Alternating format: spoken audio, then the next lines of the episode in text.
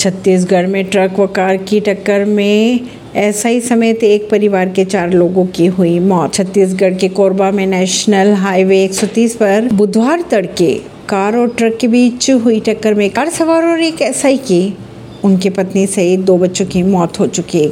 खबरों की अगर माने तो घटना के बाद ट्रक चालक फरार बताए जा रहे हैं। मुख्यमंत्री भूपेश बघेल ने घटना पर शोक व्यक्त किया और अधिकारियों को मृतकों के परिवार की मदद करने के निर्देश भी दिए।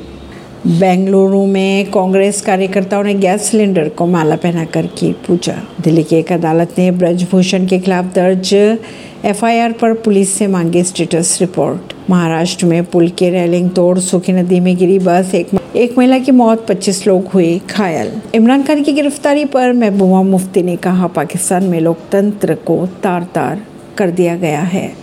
ऐसी ही खबरों को जानने के लिए जुड़े रहिए जनता श्रेष्ठता पॉडकास्ट से। परवीन दिल्ली से।